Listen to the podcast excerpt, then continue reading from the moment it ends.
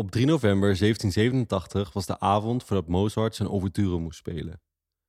Zijn vrienden kwamen naar hem toe en zeiden ongerust: Mozart, morgen is het eerste optreden van Don Giovanni en je hebt nog niet eens de ouverture geschreven. S'nachts ging Mozart naar huis en vroeg of zijn vrouw hem wou vergezellen terwijl hij werkte aan zijn ouverture.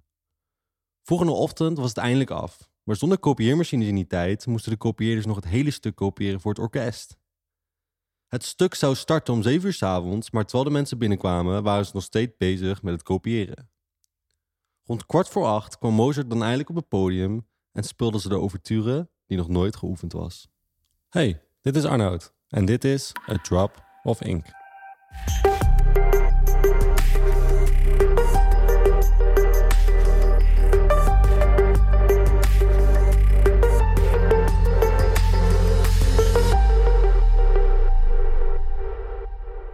Ouverture is een instrumentaal muziekstuk dat gespeeld wordt aan het begin van een opera. Het is de opening, de introductie van wat gaat komen. Alhoewel Mozart een staande ovatie kreeg na zijn uitstelgedrag, is het jammer genoeg niet de formule van succes. Waar uitstelgedrag vandaan komt, waarom we sommige titels niet kunnen ontwijken, waarom mensen doen wat ze doen, combineer op twee woorden: pijn en plezier. Wie heeft er geen last van gehad? Uitstelgedrag. Ik weet zelf dat ik hier een hele tijd mee gevochten heb. En ik mezelf continu afvroeg van waarom doe ik niet wat ik het liefste doe? Waarom doe ik niet wat ik in mijn hoofd wil doen? En waarom doe ik de dingen die makkelijk zijn, die iedereen doet, terwijl ik juist wil gaan voor een leven wat mij op een andere plek brengt? En dit idee, deze gedachte, bracht mij bij de plek van pijn. Dat als ik iets uitstel, iets, iets niets doe, koppel ik meer pijn aan het feit wat ik wel wil doen, waar ik in wil groeien, dan het niet doen. Dus het kijken van een filmpje, relaxen, wat het dan ook mag zijn. En doordat ik in mijn hoofd deze balans heb opgemaakt, kiest mijn hoofd automatisch voor de plek wat het minst pijn kost. En dit is waar uitstelgedrag vandaan komt. Is dat je niet doet wat je liefste doet, doordat je een associatie in je hoofd hebt gemaakt die eigenlijk helemaal niet klopt en niet eerlijk is. En vroeger was dit een hele handige skill. Vroeger toen we nog moesten overleven, toen we nog moesten uitkijken voor de tijgers en voor de jaguars die ons konden opeten. Ons brein is heel goed geworden in het leggen van patronen. Dat als wij vroeger bezig waren met het bouwen van onze hut en we hoorden geritsel in de struiken, dat we direct wisten van oké, we moeten opletten. Dit kan gevaar zijn. Dit kan me meer pijn opleveren als ik niet oplet. En dit idee van pijn en pijn voorkomen is wat ons levend heeft gehouden. Is wat ervoor heeft gezorgd dat mensen hebben overleefd. Dat we niet zijn vermoord door de tijgers en jaguars om ons heen, maar dat wij de skills kregen om te overleven en te kunnen genieten van het leven. En hoewel de wereld om ons heen is veranderd en we vandaag de dag niet meer bang hoeven te zijn voor tijgers en jaguars, is ons brein nog steeds hetzelfde gebleven. Is het brein nog steeds goed geworden in kijken wat kan ons pijn opleveren en wat kost minder pijn? En hoe kunnen we zoveel mogelijk plezier uit het leven halen? En we hoeven nu niet meer als we de hoek van de straat omlopen bang te zijn dat we opeens een tijger tegenkomen die ons leven kan nemen. Die angst hebben wij niet meer. Maar toch is ons brein, de patronen, de angst, dat is altijd gebleven. En dat is iets waar op de dag van vandaag de meeste mensen van ons mee vechten. Van, van hoe haal ik zo min mogelijk pijn in mijn leven en hoe krijg ik zoveel mogelijk plezier in mijn leven. En het is voor elk persoon anders. Denk aan iemand die hoogtevrees heeft en die gaat naar een pretpark. Als je dan een achtbaan ziet en hij kijkt hoe hoog het is, hij hoort de mensen schreeuwen, hij ziet de mensen die in de rij staan die een beetje zenuwachtig zijn. Je brein gaat zien waar je bang voor bent en die gaat signalen ontvangen en verzamelen om ervoor te zorgen dat het brein duidelijk ziet van oké, dit is iets wat ik niet moet doen, hiervoor moet ik uitkijken. Dit is eng. Dit levert mij geen plezier op. Het levert mij minder pijn op als ik gewoon niet in die attractie ga en gewoon kan genieten van de rest dan dat ik het wel doe. Maar als klein kind herinner ik mezelf nog dat als wij naar een pretpark gingen, en dat gebeurde niet vaak, dat je dan voordat je naar binnen ging, of op het moment dat je net binnen was, dat je ging kijken, oké, waar gaan we eerst heen? Wat gaan we eerst doen? Oké, we gaan eerst dit doen, we gaan eerst dat doen. Dan gaan we in de watersplash, dan gaan we in de achtbaan, en dan gaan we in de hoge achtbaan. En je maakt een hele planning en als kind kon je niet stoppen en je wou rennen van achtbaan naar achtbaan. En daarin zie je het verschil. Dat kind was heel erg bezig, dat kind in mij was heel erg bezig met plezier. Hoe kan ik mijn plezier nog groter maken door de juiste indeling te maken, door de juiste volgorde te doorlopen, zodat ik de meeste plezier haal uit deze dag? Dat ik even kan afkoelen terwijl ik door de splash ga en dat ik daarna weer in een gekke achtbaan kan. En daarin zie je dat het kind in mij veel anders bezig is dan die volwassene die bang is. En daarin zie je dat het kind in mij heel anders bezig was met beslissingen maken. Omdat het veel meer kwam uit plezier en dat angst geen rol speelde. Dan bij de volwassen persoon waar angst wel een rol speelde. En dit komt allemaal neer op de patronen die we maken in ons hoofd. En de signalen die we verzamelen. En het zijn deze keuzes die ons laten zien dat wij constant bezig zijn met wat in ons leven kunnen wij doen om zo min mogelijk pijn te hebben en meer plezier. En dit is waar uitstelgedrag vandaan komt. En dit is waar alle keuzes eigenlijk vandaan komen. Wat jij besluit om te eten, wat jij besluit om door de dag heen te doen, waar je aan werkt, waar je niet aan werkt. Komt allemaal van het idee van pijn en plezier. Of dat nou op de korte termijn is of de lange termijn. Het zijn deze twee dingen waar wij constant tussen vliegen. En constant tussen balanceren. En hier is ook waar we het meest genieten en waar we het meest leven. En dat kunnen we ook zien in titels die worden gebruikt op socials. Dat bijvoorbeeld een titel zegt van maak deze zeven fouten niet in puntje, puntje, puntje. Of maak deze grote fout niet die deze persoon wel maakte. Waarom deze titels zo sterk werken, is vanwege het feit dat deze titels je beloven dat als je het leest en deze informatie tot je neemt, dat het je minder pijn gaat kosten dan dat je het op jezelf moet uitzoeken of er zelf doorheen moet gaan. En dat is waarom zulke titels zo goed werken. Ze zorgen ervoor dat jouw aandacht naar je titel gaat en dat jij in je hoofd bedenkt, en dit gebeurt meestal onbewust, van oké, ik moet dit lezen, want ik wil deze pijn voorkomen. Omdat we constant bezig zijn met pijn en plezier. Maar dat hebben we bijvoorbeeld ook bij de filmpjes die we kijken op social media en die steeds populairder worden. Is dat de titels heel erg duidelijk laten zien van hey, als je dit kijkt, dit is voor jou. En dit laat zien. Maar we zien het ook voorkomen met plezier. Denk aan alle filmpjes die je ziet op social media die tegenwoordig heel erg inspelen op herkenbaarheid. Dat de titel zegt: Weet je nog dat je student was en je dit en dit meemaakte? Of is dit ook herkenbaar voor jou? Puntje, puntje, puntje. En hier wordt gespeeld met nieuwsgierigheid trekken, maar ook met iets van dat mensen zeggen van hé, hey, dit is herkenbaar voor mij, hier kan ik mezelf in vinden. En de reden waarom mensen dat soort content willen kijken en tot zich willen nemen, komt van het feit van connectie. Je voelt je herkenbaar, je bent niet alleen. En waar komt dit vandaan? Uit het gevoel van plezier halen uit het leven, deel zijn van een groep mensen.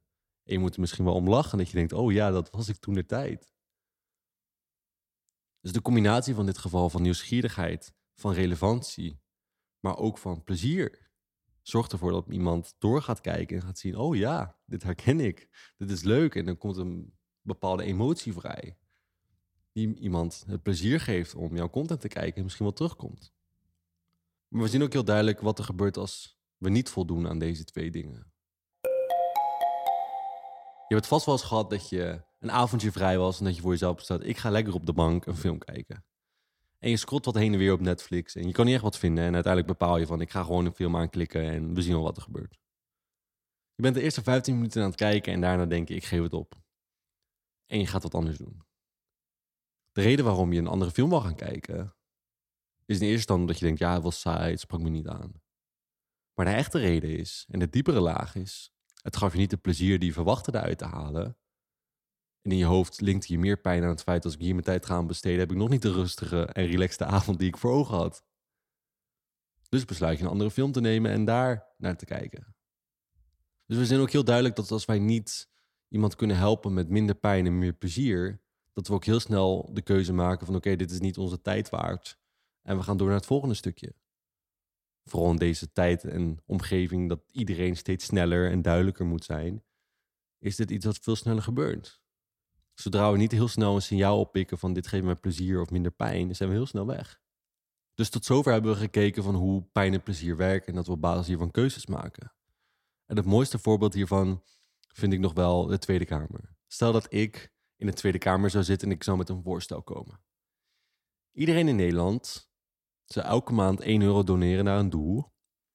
En dat doel zou mensen helpen die op de straat leven om ze van de straat te halen, om ze te verzorgen, maar ook om mentaal verandering te brengen, zodat deze mensen weer hoop zien dat deze mensen willen vechten voor een leven wat anders is en ze niet meer het leven wat ze nu leven leven, maar gaan voor iets waar ze in geloven, waar ze graag naartoe willen, wat ze zouden willen zijn en hun dromen gaan waarmaken. Ik kan het voorstellen in de Tweede Kamer en, en misschien zullen heel veel mensen voor mij meestemmen en ja zeggen van dit gaan we doen. Maar je zult twee soorten reacties krijgen, dat kan ik je nu al vertellen. Eerste reactie zal zijn dit. Ja, maar ik betaal al zoveel geld aan goede doelen. En dat betekent nog een keer 12 euro per jaar. En ik heb het geld niet.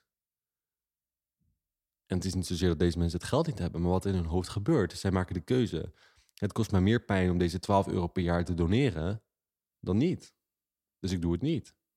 Terwijl een ander misschien mag zeggen: Wow, ik vind het zo'n mooi initiatief dat je niet alleen geld wil geven, maar dat je ook daadwerkelijk met deze mensen mee wil kijken en ze hoop wil geven. En juist ook in hun hoofd die verandering wil maken dat dat blijvend is. En niet dat ze weer terugkeren naar de straat. En dat is iets waar ik mijn geld aan wil geven. Die zegt ik wil wel 2 euro per maand geven. Voor die persoon is er meer plezier gelinkt aan het geven van geld dan pijn. Dus doet hij het. En zo zien we ook dat heel veel verschillende mensen verschillende doelen steunen met hun eigen idee en mening van wat hun pijn en plezier geeft. En dat is waar mensen in investeren. Dus dit laat zien dat pijn en plezier iets is waar iedereen tussen balanceert en tussen keuzes maakt. Maar het laat ook zien dat het voor elke persoon anders is op basis van waardes waar iemand in gelooft en waar iemand voor staat. En hoe wij dit idee van pijn en plezier ook gebruiken. Het is de benzine die de auto doet draaien, die ervoor zorgt dat mensen keuzes maken en doen wat mensen doen. En we kunnen dit overal toepassen en op die manier mensen geven wat ze zoeken. Marketing is helemaal gebaseerd op het idee van een probleem oplossen van een ander. Pijn wegnemen en iemand wat meer plezier geven voor de toekomst. Iemand helpen en bijdragen aan zijn droom om zijn leven beter te maken. Dat is wat marketing is. Het is het wegnemen van pijn en het toevoegen van plezier. En in content zijn er drie dingen die daarin heel erg belangrijk zijn en die ik mee wil geven aan jou, waarin we pijn en plezier kunnen gebruiken om iemand te helpen om keuzes te maken en om content aantrekkelijker te maken. En het begint altijd eerst bij de eerste indruk. Dus het begint met de titels. Titels schrijven, en ik benoemde het net natuurlijk ook al aan het voorbeeld, dat ik een titel benoemde van deze dingen moet je niet doen, want anders gebeurt puntje, puntje, puntje. Of het voorbeeld wat ik gaf over de filmpjes, over herkenbaarheid, dat juist plezier gaf helpt ons heel snel te beslissen: ga ik hierop in, ja of nee? Ga ik hier mijn tijd aan besteden? Ga ik hier mijn energie aan besteden? En het grappige is dat social media platformen hier ook mee spelen. Ze geven het stukje plezier wat je eruit kunt krijgen, maar ze geven je ook pijn. Heel veel mensen zitten op social en die zien het leven van anderen en die volgen het perfecte leven van anderen. Van mensen die, die geld hebben wat ze eigenlijk zelf willen. Mensen die reizen, die de wereld zien die bepaalde dingen bereiken in het leven. En wij houden ervan om dat te consumeren en daarnaar te kijken en het drama en noem maar op. En dat doet ons slecht voelen, want we willen het eigenlijk zelf ook. En hier is de grap. Wat is makkelijker? Je telefoon wegleggen, zelf voor deze dingen gaan vechten? Maar de meeste mensen hebben meer pijn gelinkt daaraan. Dus wat minder pijn kost is maar om op social media even te scrollen, om even die boost te voelen van hoe mooi het kan zijn en dat online te ervaren. En dat kost minder pijn dan zelf te zwoegen en hard te werken en er zelf voor te gaan. Dus ook social media platformen spelen met dit idee. En ze weten dat we op basis hiervan onze keuzes maken en hiermee bezig zijn. Dat wij een keuze maken van oké, wat kost minder pijn? Waarschijnlijk. Om gewoon maar af en toe elke dag een paar keer door social media te scrollen. En dat ik er tenminste nog een beetje van kan genieten en dat ik het op deze manier mee kan maken dan dat ik er zelf voor moet zwoegen. Alhoewel het diepste verlangen van de meeste mensen is wel om ervoor te zwoegen en wel om ervoor te vechten. Maar in ons brein hebben we al een heel groot stuk aangekoppeld dat niet meer klopt. En dat zoveel pijn met zich meedraagt dat we zelf geen actie nemen. Dus nummer één, het schrijven van titels kan je enorm helpen om mensen sneller aan te trekken naar jouw content. En we zien ook dat het nieuws hier veel gebruik van maakt. En die maken vooral gebruik van de negativiteit ervan, omdat ze weten dat de negatieve emotie soms sterker werkt. En waarom komt dit? Door het voorbeeld wat ik in het begin aangaf. Van vroeger moesten we oppassen voor gevaar. Voor dat we niet werden opgegeten. En het nieuws is het programma wat op tv nog steeds het meest wordt bekeken. En elke avond 2 miljoen Nederlanders naar kijken. En waarom? Mensen zeggen ja, ik hou van het nieuws. Ik wil weten, ik wil op de hoogte gehouden worden. Maar is het niet hetzelfde wat er gebeurt op social? Is het niet gewoon dat je wil weten van oké, dit en dit gebeurt er, zodat het jou minder pijn kost dan dat je het niet weet en dat er straks opeens wat gebeurt? Is dat niet het geloof wat langzaam onbewust naar binnen komt en waar je daarvan overtuigd wordt van ik moet het nieuws blijven kijken of ik vind dit leuk? Vind het nieuws kijken echt leuk? Ik vraag het me af. Ik denk dat meer dat het een onbewust gevoel is van je wil niet de pijn ervaren als je straks iets mist wat belangrijk is. Dus op welke manier je ook titels gebruikt, of het nou negatief is, zoals het nieuws meer negatief of meer positief is, dat het juist mensen plezier geeft. Zo snel mogelijk in de eerste paar seconden laten zien wat het iemand kan geven. Dat het minder pijn geeft en meer plezier, helpt enorm om mensen de volgende stap te laten nemen en jouw content verder te consumeren, verder te lezen, verder te bekijken, wat het ook mag zijn. Maar direct in het begin laten zien, dit is waarvoor het is. Dit is wat je hiervan krijgt. Helpt heel erg om mensen daarin de beslissing mee te nemen. Dan komen we bij punt 2 en dat is inhoud. De reden waarom iemand terugkomt bij je content. Als ik kijk naar het nieuws en waarom mensen terugkomen bij het nieuws, denk ik dat dat ook deels te maken heeft met waar mensen over kunnen praten met andere mensen. Iedereen en de meeste mensen kijken het nieuws en zodra er iets groot gebeurt, is dat het gesprek van de dag. En mensen willen niet achterblijven. Heb je dat wel eens gehad? Dat als je in een groep vrienden zit en hun praat ergens over, dat je er echt niks van weet? Nou, ik heb dat dus met mijn vriendengroep. We zijn helemaal gek van Marvel. We hebben alle Marvel-films gezien. Ze hebben de tijdschriften en ze praten altijd over verhalen en diepe gebeurtenissen waar ik niks van begrijp. Maar waar ze helemaal in losgaan op kunnen gaan. En als ik niet op tijd ingrijp, dan gaat het er gewoon uren over. En dan zit ik ernaast dat ik echt denk van, wat ben ik hier aan het doen? Dus op basis daarvan zie je ook weer dat ik een beslissing maak van... hey, uh, ik zeg er wat van, laten we wat anders doen... zodat ik meer plezier kan ervaren. Maar de reden dat mensen ook het nieuws kijken... is omdat ze op de hoogte willen blijven en mee kunnen praten.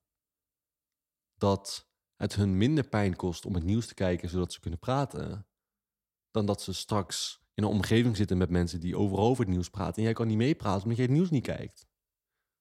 Of omdat je niet op de hoogte bent van de algemene ontwikkeling... die iedereen mee zou moeten krijgen. Dus die pijn heb je daaraan gekoppeld, dat die groter is. Dus kijk in het nieuws, zodat je maar mee kunt praten. En je voelt je stom als je niet mee kunt praten. En hier zien we weer de keuze van pijn en plezier. Je koppelt meer pijn aan het feit dat je het nieuws niet kijkt dan wel. Dus kijk je het wel. Dus simpel is het.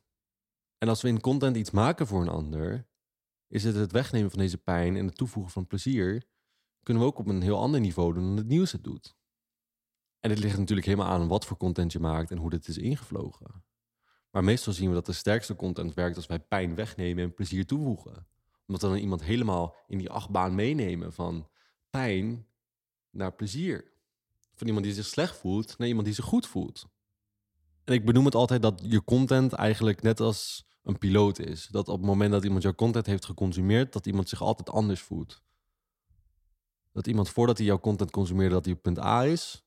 En dat je altijd iemand naar punt B brengt.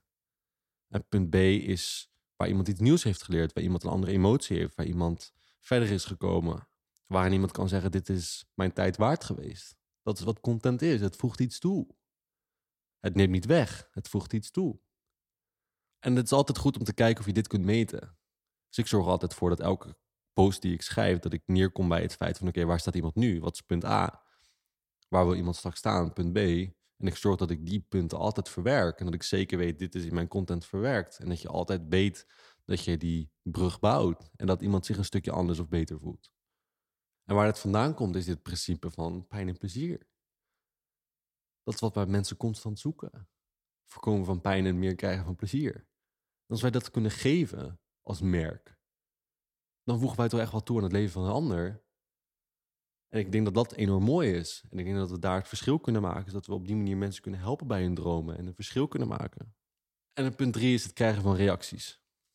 En hier spelen call to actions een hele grote rol. Als ik tegen jou zeg, spring in de vijver met je kleren aan, terwijl het nul graden buiten is, denk je, gek, dat ga ik echt niet doen. Maar als ik daarvoor had gezegd, er ligt een miljoen euro op de bodem van de vijver, en het is van jou, dan denk je geen seconde na dan spring je. Dus call to actions hebben altijd een connectie met wat er voorkomt. En de call to action is net zo sterk als de inhoud die daarvoor is geweest. Als ik bijvoorbeeld nu een selfie zou maken en ik zou laten zien: hé hey jongens, ik ben een podcast aan het opnemen. Het gaat over pijn en plezier. En hoe je meer plezier kan vinden in het maken van content. Laten we dat zo zeggen. Als ik dan een poll erbij zou zeggen: is dit iets waar je geïnteresseerd in zou zijn of meer over zou willen weten? En je hebt een optie ja en nee. De mensen die ja klikken en die gaan door naar de volgende story en die zeggen: ik beluister mijn podcast en ik stop de link erin, is de kans waarschijnlijk veel groter dat die mensen op die link klikken. Waarom? Natuurlijk, ze hebben al een keer ja gezegd. Wat een bevestiging is aan het brein van ja, ik ben hier geïnteresseerd in, dit wil ik. Maar laat ook heel duidelijk zijn, dit is plezier. Als ik op deze link klik, weet ik dat ik mijn leven beter kan maken. En dat ik misschien meer plezier kan krijgen uit het maken van content waar ik nu enorm tegenaan loop. Dus je ziet dat stories, of wat voor content dan ook, als je de juiste vragen stelt, het iemand in de juiste mindset kan zetten van hey, oh, dat zal me wel plezier brengen. Of hier zou ik wat aan hebben. En als we dan een link plaatsen, oftewel de call to action, is die veel sterker doordat we daarvoor wat we daarvoor hebben gedaan. En dat is hoe we acties stimuleren en dat is hoe mensen reacties achterlaten. Dat als jij zulke stories maakt of berichten maakt, dat jij dan een call to action gebruikt die ervoor zorgt dat iemand wil reageren. Stel, ik heb dus een post gemaakt, oké, zo haal je meer plezier uit het maken van content. En als call to action zou ik het volgende zeggen. Als je één manier moest combineren met het maken van content, wat jij nu plezier geeft, welke zou dat dan zijn? En dat mocht je maar, de rest van je leven mag je er maar één kiezen. Wat er gebeurt is, je gebruikt een dilemma om iemand een keuze te laten maken wat heel erg persoonlijk is, of voor elke persoon anders. En je vraagt of mensen dit willen laten weten in een comment. Wat er gebeurt is, de informatie die je daarvoor hebt gegeven, je hebt iemand sturing gegeven, je hebt het leven beter gemaakt. En daarna vraag je een vraag die nieuwsgierigheid opwekt, maar die je ook moet doen laten nadenken. Wat ervoor zorgt dat jij een actie wil ondernemen. Waarom? Je hebt iemand al iets gegeven wat iemand zocht. Je creëert een dilemma wat vraagt voor een specifiek antwoord, wat iemand uniek maakt. Waardoor de koppeling in ons hoofd wordt gemaakt van, oh, het geeft me plezier als ik dit nu achterlaat en daarom wil iemand een reactie achterlaten. En misschien heb je het nu al door en ik hoop dat je het door hebt. Is dat letterlijk elke keuze, of dit bewust of onbewust is, komt neer op dit idee van pijn en plezier. En als we dit kunnen meenemen in wat we maken, en dit kan in content, marketing, branding, in welk vak je ook zit. We hebben altijd te maken met mensen. Altijd. En als we weten dat pijn en plezier de motor is die iemand doet tikken, dan weten we ook hoe we dit kunnen gebruiken en inzetten om mensen te geven wat ze willen. Op deze manier kunnen we de beste teams bouwen wereldwijd. Als we weten wat iemand pijn en plezier geeft in ons team, kunnen we iemand stimuleren, kunnen we iemand helpen, kunnen we een team beter bij elkaar brengen. En je moet hierin onthouden, elke persoon is hierin anders. Het voorbeeld wat ik benoemde met de politieke partijen en de politieke dingen is dat iedereen daar anders in staat en iedereen heeft zijn eigen geloof. Dus in teams is het heel erg belangrijk om dit één op één uit te zoeken. Maar als we praten met content en dat gebruiken om andere mensen aan te spreken, is het natuurlijk ook goed om dit onderwerp te weten en dit te beheersen. Omdat we weten dat dit de benzine is, de motor is, die ervoor zorgt dat mensen de keuze maken die wij willen dat ze maken. En als je in de marketing ziet, zijn we hier continu mee bezig. En sales natuurlijk ook. En branding ook. Die spelen allemaal hele belangrijke rollen in hoe andere mensen je merk zien. Of andere mensen op je aanbod die strategie ingaan. Of mensen overgaan tot verkoop. En dit heeft allemaal te maken met de cycle van pijn en plezier. En hier heb je allemaal tactieken die daarbij inspelen en die daarbij helpen. En dat is in principe wat marketing is en de bouwen van een bedrijf. Dus zie pijn en plezier als je grootste maatjes. Vooral als je in marketing zit, zijn dit de maatjes die je constant in je achterhoofd wil houden. En probeer het ook te gebruiken bij de content die je maakt. Elke keer voordat je je voorbereiding doet en als je aan de slag gaat met content, bedenk even: oké, help deze persoon of help deze post ervoor dat iemand minder pijn heeft en misschien meer plezier krijgt. Maak ik dat duidelijk genoeg? En als je iemand mee kunt nemen op die reis, geloof mij, dan wordt je content zoveel beter en dan kun je anderen zoveel beter helpen. En om af te sluiten wil ik je nog één mooi voorbeeld geven over motivational video's. Waarom deze video's het altijd zo goed doen. En wereldwijd op welk platform dan ook de impact maken die ze doen. Heeft te maken dat het heel goed inspeelt op dit idee. Dat het pijn wegneemt, dat het plezier geeft. Dat het iemand niet meer gemotiveerd is. Je hebt vast wel een moment gehad dat je het allemaal even niet meer ziet zitten. En dat je zoveel aan je hoofd hebt. En dat alles voor je gewoon zo donker lijkt en je gewoon niet weet hoe je eruit komt. En dan zijn deze motivational video's zo erg sterk. Want wat zij doen is, ze maken de pijn in je hoofd kleiner. En ze geven je meer plezier naar het doel, waardoor je je beter voelt.